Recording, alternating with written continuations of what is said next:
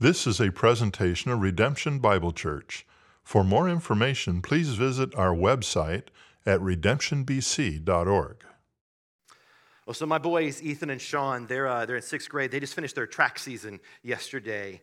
And one of the highlights for them was winning their 4x2 relay race uh, a week ago. And, and like these guys, they were excited, and rightly so, because uh, they, were, they were just a few seconds away from making it to the Illinois Lutheran Middle School State track meet. Not as seventh or eighth graders, but as sixth graders and one fifth grader, wasn't it? So that was pretty cool. And the 4x2, for those of you who don't know, it's a, it's a relay race. It, it's a team event where four people are each individually running 200 meters, one after another. And the key to the relay is the handoff, as each, each runner hands a, a, baton off to the next, and then they run their leg, and then they hand it on to the next runner, and they run their leg. And the handoff of the baton is key because if you, if you don't have a, a clean handoff, it's going to slow you down and it's going to be hard to catch back up. Uh, but also, if you drop the baton in the handoff, you're disqualified and the race is over. And just as every runner in a relay race has a role to play and shares the responsibility of handing off and passing on that baton to the next runner so they can run their leg of the race. Right? We all have a role to play and share in the responsibility of passing the gospel on to the next generation, uh, uh, of coming alongside our kids and, and helping them know who God is and, and of His love for them, and helping them to know all it is that God has done and all it is that God has promised to do as they run their leg in this race along with us. And that's really at the heart of what we refer to here as family ministry. Family ministry we define as our uh, entire church family ministering to and caring for the families of our church. We're essentially carrying out the very thing that that we read this morning uh, in, in Deuteronomy 6 and in Hebrews 10 during child dedications. And it's and so for you, if if this is your church home, this is where you worship, and if we are your church family, we are who you worship with, then by its very nature, you play a vital role in family ministry. And so if you're here this morning and you have children of your own, you have a role to play not just in the lives of your own children, but in the lives of all of our children. If you're here this morning and your children are grown, they are out of the house and maybe they have children of their own, your grandparents now, you have a role to play. Not just in caring for your own family, but for our broader family as well, both our children and their parents. And if you or your family don't have children, you have a role to play as well in, in loving on the families of our church. We all have a role to play. And our approach to family ministry, it's, it's important to us as a church. Important enough that uh, we set aside a Sunday uh, each spring and each fall to remind us of what family ministry is, of what makes it important, and also how we go about living this out together, allowing God's word to shape the way that we live in community together. And that's really, that's really what the book of Deuteronomy is, isn't it? It's, this, it's a reminder. As Moses preaches a series of three sermons reminding the people of Israel at the end of their 40 years of wandering the wilderness, reminding them of who God is, right? reminding them of, of what God had done, of, of liberating them from oppression, right? freeing them from over 400 years of slavery in Egypt, and reminding them of all that he was going to do as he led them into the land that he had promised Abraham. But it wasn't only a reminder about God, it was a reminder to them of how they were to live as his chosen people in this promised land. And that's really what we see here in this passage in Deuteronomy 6, a passage known as the Shema. It's a Hebrew word for, for hear, right? The first word in this passage. And it was part of a prayer that was recited every morning and every evening that served as both a reminder and a response, as both a, uh, a confession and a commitment. Right? It was a, a confession that reminded them of, of who God is and a commitment that reminded them of how they should respond to who God is, how they should live as His chosen and beloved people. And that's what we're going to see this morning as we look at this passage. We're going to see first a reminder of who God is, and then we're going to see how we should respond to who God is. And so Moses, he begins here in Deuteronomy 6. He begins with a reminder of who God is. He begins with a, with a confession, if you will. And he's calling out to God's people. He says, Hear, O Israel. He's like, Listen up, listen up. If you fell asleep, listen up. The Lord our God, the Lord is one. A little choppy, isn't it? Kind of like uh, for me, if I were to say, Jill, my wife, Jill is the one. Right? She, among all the wives that exist, that have ever existed, she is my specific wife. She is the, the one that I am committed to. She is my one and only, set apart from every other wife. And that's kind of what Moses is doing here. He's reminding them of who their one singular God is from among all the gods that were worshiped in the ancient world. Right, from the Babylonian gods worshipped uh, in the days of Abraham to the gods uh, of Egypt in their, their days in captivity, that of, of all of these gods, it was the Lord, it was Yahweh, who is our God, our Elohim. Elohim is, uh, is the name that we see in the opening verse of Scripture in Genesis 1 as God, as Elohim created the heavens and the earth. It's a name that 19th century Dutch theologian Herman Bavinck says emphasizes his power and his might as creator.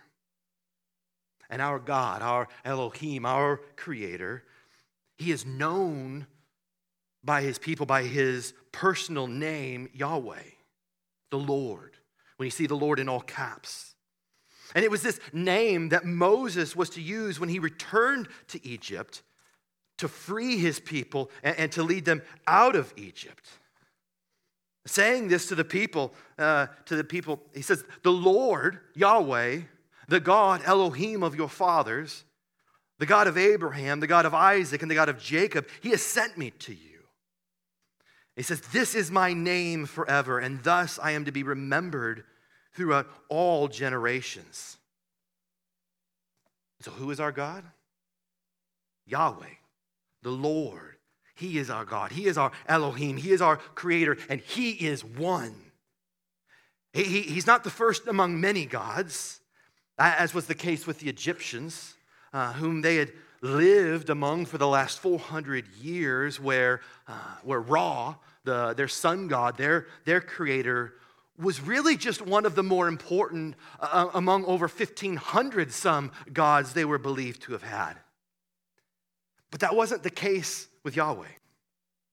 No, he stood alone. And so after crossing the Red Sea, uh, Moses, he sang a song in Exodus 15. And, and in this song, he says, he says, The Lord, Yahweh, is my strength and my song, and he has become my salvation.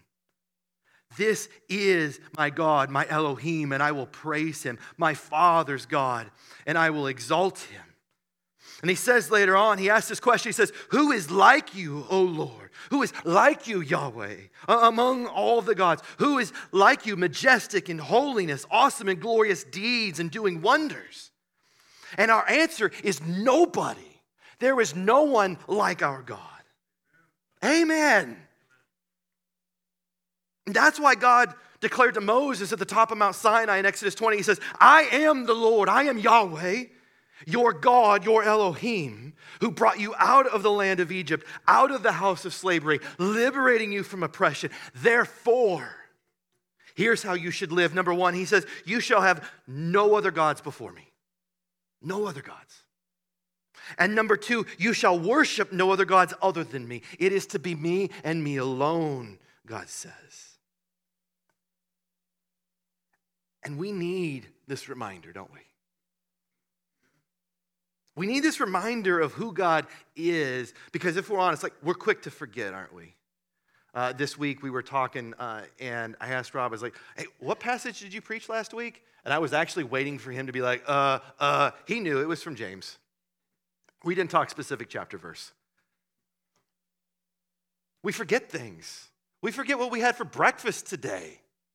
We, how did we get here? Who are you people? Well, welcome to Redemption. My name is Ashley. I'm the pastor of the church. So glad you could join us for a special Sunday here. We're quick to forget. We need reminders.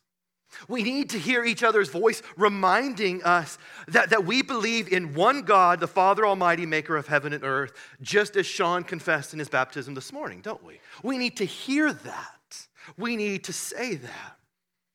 And, and these reminders, they're, they're important not just because we're quick to forget, but because everything that God does flows out of who God is. Right? His doing flows out of his being. God loves because he himself is love, the Apostle John writes. His, his love is simply an outpouring of his very nature and character. And it is out of this love that God not only created us, but came to rescue us. Which is why we go on to confess in the Nicene Creed of our belief in, in one Lord Jesus Christ, the only Son of God, who for us and for our salvation, he came and he lived he suffered and he died. He, he rose again, victorious, defeating death, as we looked at a few weeks ago in 1 Corinthians 15. And he ascended into heaven, where today, at this very moment, he is seated at the right hand of God the Father, reigning, victorious, alive, from where he will return and he will renew. And everything that God will do flows out of who God is. God is faithful, faithful to fulfill every promise he has ever made, and he will fulfill them in and through Jesus. And so our confession of God, it leads to our commitment to God. This reminder leads us to respond. And Moses, he goes on to show us in this passage four responses to who God is. And the first, quite simply, is to love God, right? To love God. Look at verse five with me. He says, You shall love the Lord your God with all your heart, with all your soul, and with all your might. It's a familiar phrase, one that we uh, see Jesus use uh, towards the end of Matthew as he gives the great commandment to uh, love God and to love your neighbor. We respond to God's love that he has displayed, that he has shown us by loving God our God, our only God, is the sole object of our worship, having no other gods before Him, loving no other gods other than Him. And He tells us how we are to love. We are to love with all of our heart, which in the Hebrew, um, it represents more than just uh, uh emotions. It's more in line with what we think of with our mind or our intellect, the, the place where of our thoughts and our decisions. And he's showing us here that, that love, it's not simply an emotion you feel. No, it is a decision that you make and an action that you take. Choosing, deciding, and acting out and loving God the way He has loved us, loving our neighbor the way God has loved us, reflecting His love for us. A love that God did not simply state, but a love that he showed in that while we were still sinners, Christ died for us. Praise him. We're to love God with all of our heart, but we're also here, he says, to love God with all of our soul. And it's a word that I think kind of conveys really what, what it is. It's the, it's the entirety of our very being, the entirety of our, our life. And we are third to love God with all of our might. Uh, more literally, to love with all of our very muchness. Meaning, this is um, less of a noun and more of an adverb uh, describing the extent of our love, the totality of our love. Eugene Peterson uh, describes it this way We are to love him with all that's in you. Love him with all you've got. Love him with your everything. And yet, far too often, we Rather than loving God with our everything, we only love God with our excess. After all of our other commitments to everyone else, we come back and we love God with whatever's left, if there's anything left at all. And you all know my theology of leftovers. They ain't any good. They ain't any good. I don't care what you say. Microwaves are nasty. I think God's got a similar theology of leftovers, especially when it comes to love. It's not any good. And so we need this reminder to love the Lord our God with all of our heart, our whole commitment, all of our soul, our entire being, and all of our might, loving God without limits, without boundaries. So the first response is to love God. The second response, he says here, is to treasure God's word, right? To treasure his word. He says in verse 6, he says, In these words that I command you today, they shall be on your heart. You know, it is, it is through his word, by the power of his spirit, that we come to know who God is, of who he has revealed himself to be in and through Jesus Christ. It's how we come to know how we are to relate to God as his beloved, chosen, adopted children and to live as his people in this world. And mind you, this is, this is about so much more than just knowing about what God's word says, about having a few catchy verses uh, stored away for a rainy day, uh, about a nice bumper sticker on your car. It's about more than just having a, a verse to respond to somebody to make your argument. In fact, it's not about any of that. Because, you know, um, do you know who's really good at all of those things we just described? Say it out loud, I heard you. Yeah, Satan's real good at that. He's got this whole thing memorized. He knows it better than any of us do. Didn't do him a lot of good, did it? No, God's word, God's word, it, it should be on our heart, not just in our mind. It should be written on our hearts the prophet Jeremiah says, etched into our entire being, impacting your every thought, our every action, our every desire, the entirety of our life. And treasuring God's word by living in faithful obedience to his every word. And so we love God. We treasure God's word. The third response is to share God's word, to share it with others. It says in verse 7, it says, You shall teach them diligently meaning God's words, to your children, and shall talk of them when you sit in your house, and when you walk by the way, and when you lie down, and when you rise. God gave the primary responsibility of laying the foundation of our children's faith to parents. Simply put, the way we say it, parents are primary. Can you say that one with me? Parents are primary. It's our responsibility as parents to teach our children diligently, it says, with great care, it means, pointing our children to Jesus and praying that the Holy Spirit would draw them to Jesus. And I think when we start to think about it, we're like, that feels, can we be honest, feels like an impossible task, doesn't it? It feels impossible. It feels overwhelming. And on your own, guess what? It's an impossible task. And so two questions kind of kind of come up about this time. One is, but I don't know how to do this. You might not have had parents show you how to do this. Well, let's start with this. It starts with treasuring God's word in your own heart. Because you can't share what you haven't first received. You, you can't share a love of God you've not received that you've not embraced. And thankfully, like um, 3,500 years ago when Moses said this, there weren't a lot of resources available. Um, but we're blessed. If anything, we're blessed with too many resources. And it's overwhelming at times. All of the books, the videos, the curriculum, some are good, some are not good. And you're like, how do I know? Well, I'd like to introduce you, Pastor Rob. Could you raise your hand? He's right there. He's in the back. Pastor Tim, could you raise your hand? He's, is he, what is it with us and bees? Rob and Megan were getting one over here the other day.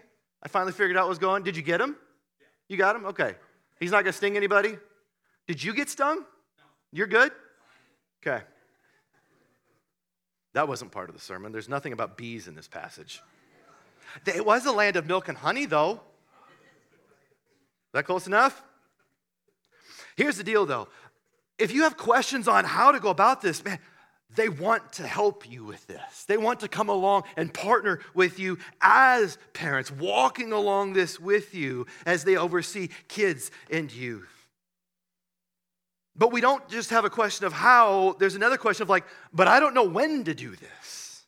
Like, my schedule's packed. Like, look, look, look at our schedule. There's like four things, and we've got two cars, and I don't know how we're gonna make it to all this stuff. Um, we, we, we got work, we got school, we got sports, we got band. Right? There's not enough time for everything else. How are we to ever add more into this? Well, what we know, a phrase that we've talked about often here, is that we pursue what we prioritize, don't we? Say that one with me. We pursue what we prioritize. And I don't know if anyone here is actually able to create more time. Uh, we don't have that little time turner that Hermione had.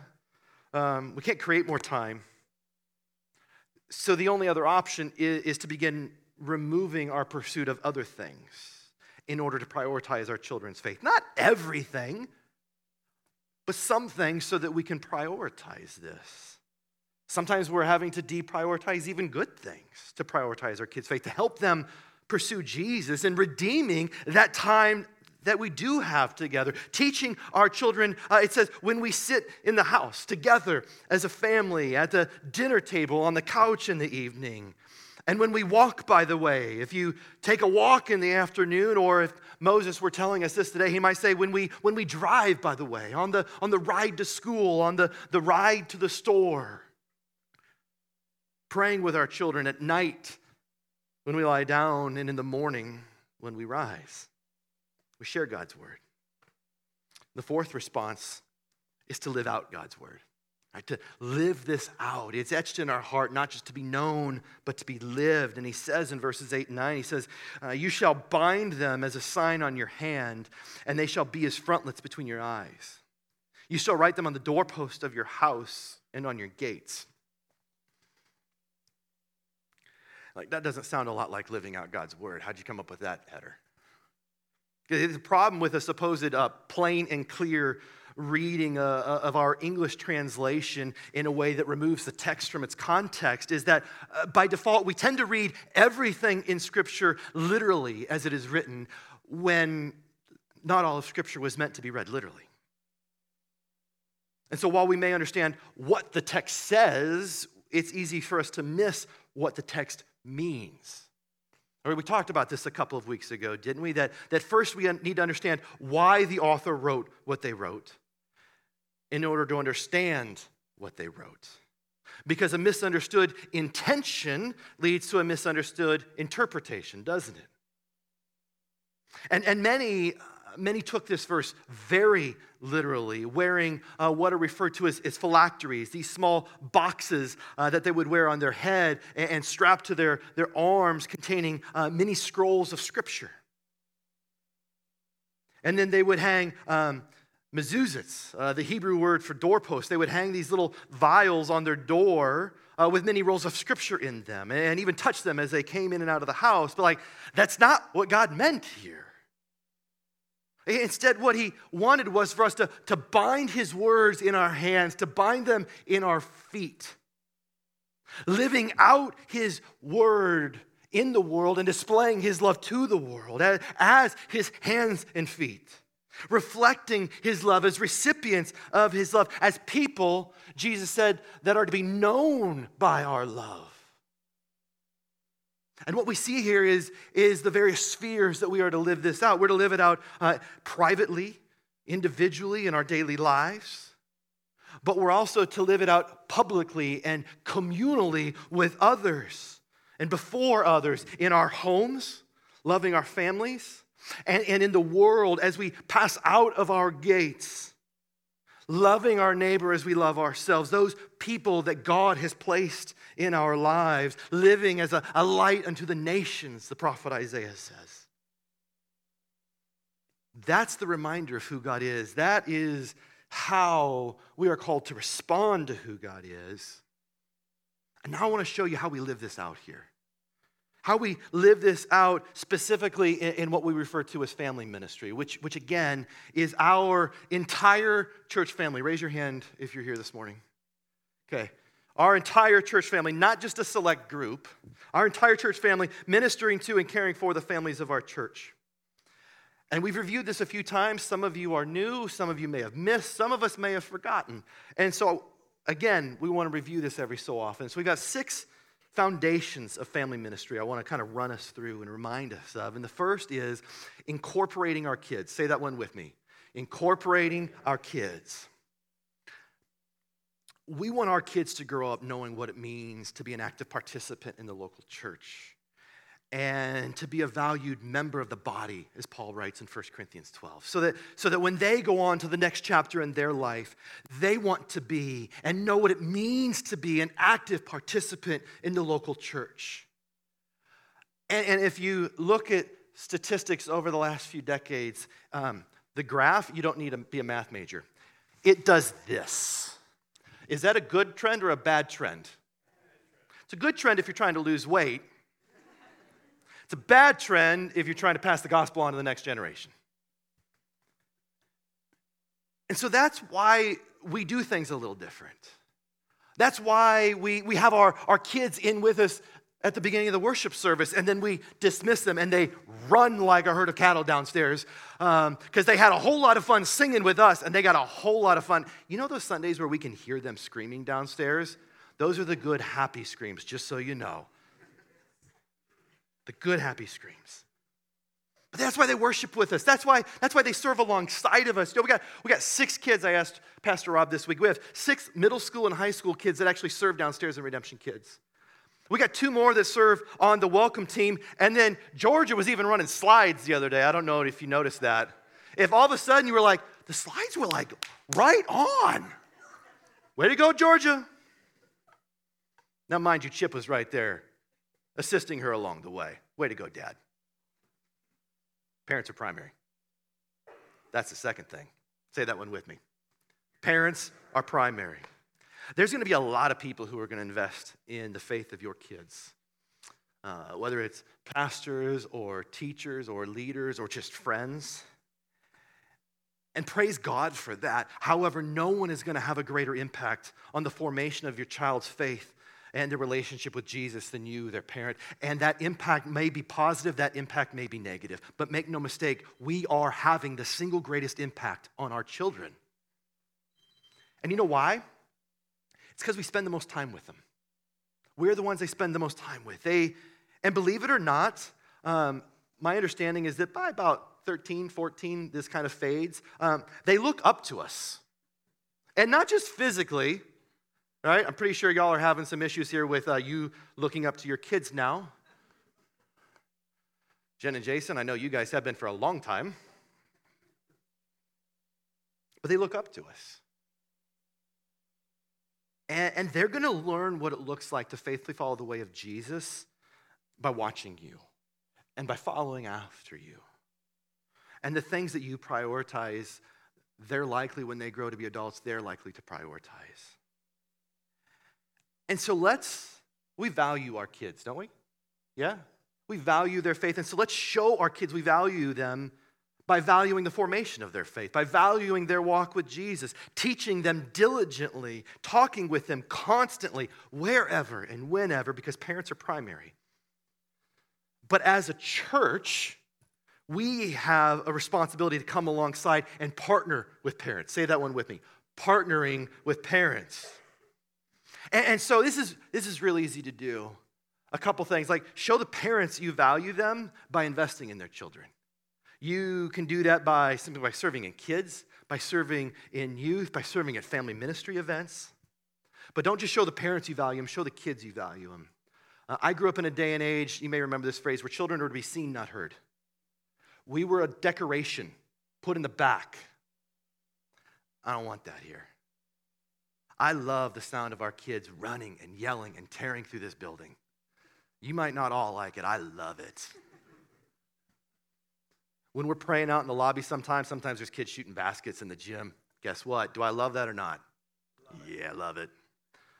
Little babies making cooing sounds or even crying in the middle of the sermon because they're sitting in the sanctuary with mom and dad? Love it or not? Love it. Love it. So we show our kids we value them by inviting them in to our lives, getting to know them. Get, you know, we got this phrase new to you, right? If you don't know someone's name or you've forgotten someone's name, you can ask them a hundred million, billion, trillion times. And it's the same with kids. It's not like there's an 18 year old limit. Now, now, don't be weird around the kids, okay? Um, but like, let's get to know the kids of our church. Um, let's not just have them be so and so's son Let's also not make the parents so and so's mom and dad. That gets really weird, especially at school, at the park. Oh, you're Sean and Ethan's dad. Yeah, I don't have a name. Let's get to know them. And as pastors and elders, um, we want to show you we value you by helping you with those questions that you have and walking along with you. So, partnering with parents, number three. Number four, one of the ways that we partner with parents is by equipping you to continue the conversation. Say that one with me. Continuing the conversation. We want to help you to continue the conversation at home that we began on Sunday, whether it's in kids or with youth. And we do this with a number of things. One of the ways we do it, we started this like a while back, is uh, with a continuing the conversation card.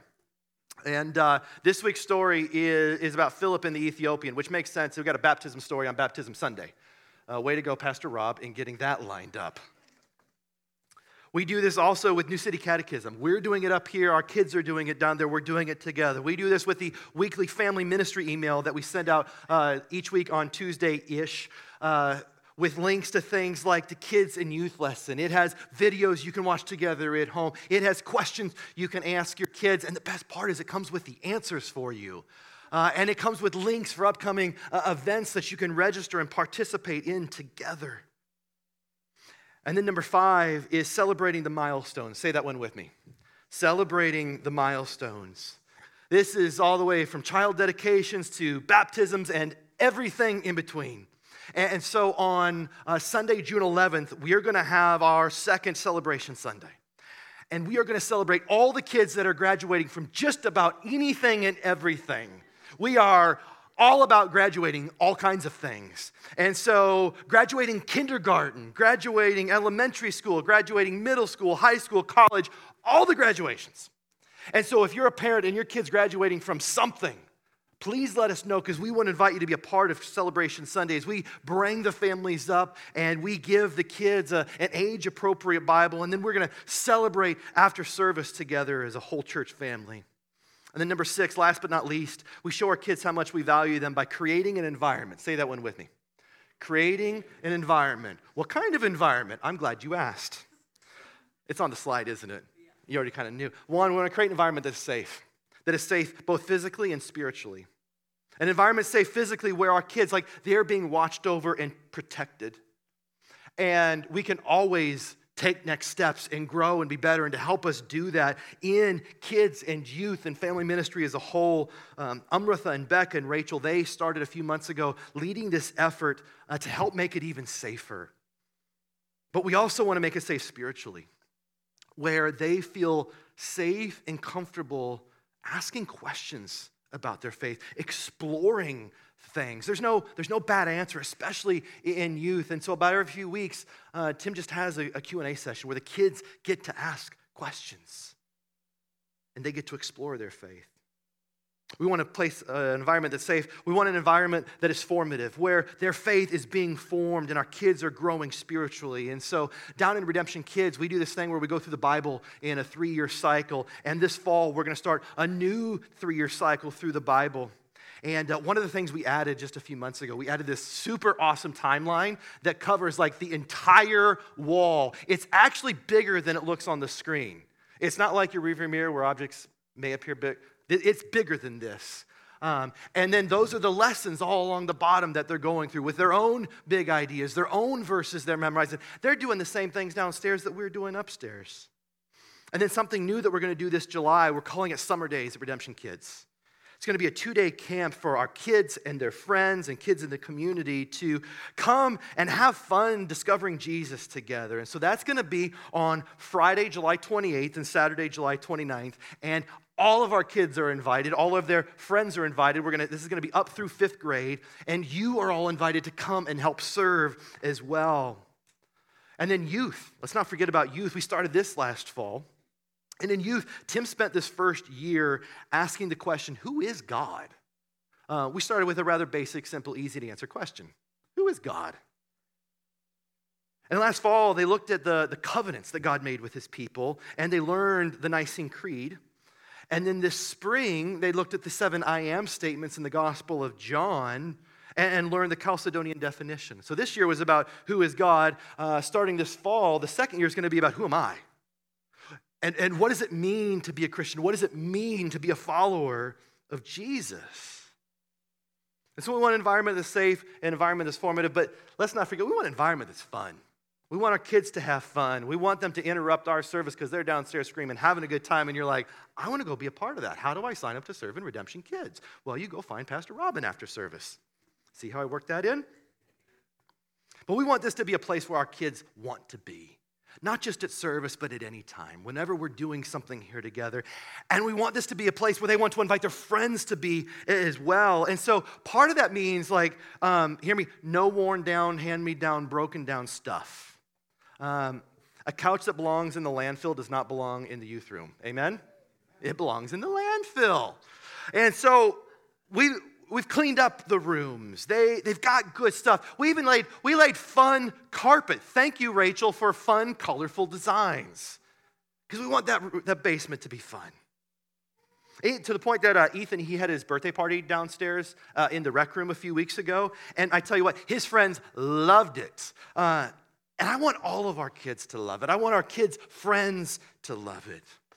And so we're not done. We're always thinking through more ideas. And we got some fun ideas coming up. And um, I'm not saying we're going to get a uh, blow up Gaga ball pit, but I'm not saying we're not getting it. Uh, we're a part of a, a, church network called Converge, and about every other month, a group of pastors and I get together, and uh, we may have played uh, Gaga Ball in a blow up Gaga Ball pit right in the middle of uh, that church's sanctuary, and it was great. We got some fun ideas. We got some fun events coming up too. Uh, each month, we try and have uh, something that we can all do together. Again, raise your hand if you're here today. Uh, you were invited to these events. If you didn't raise your hand, you're still invited to these events uh, where we can have fun together. And so on Friday, May 26th, uh, we're going to play kickball out in the backyard.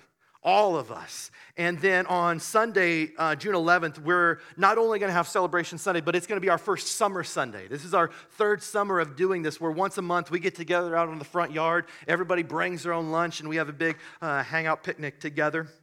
And uh, we're going to try and have some cake and ice cream to celebrate all of the graduations that we're celebrating that Sunday. And so here's the deal if, if this is your church home, if this is where you worship, and we are your church family, we are who you worship with, you have a role in ministering to and caring for the families of our church, all the families of our church. Because as the African proverb says, it really does take a village to raise a child, doesn't it? It takes a village, it takes a family. And so, forming the faith of our kids and helping them to follow Jesus, it's a significant responsibility, one that we bear together as a family because that's who we are. We are a family that faithfully follows the way of Jesus. Amen. Thanks for listening. For more audio content and information about redemption, please visit our website at redemptionbc.org.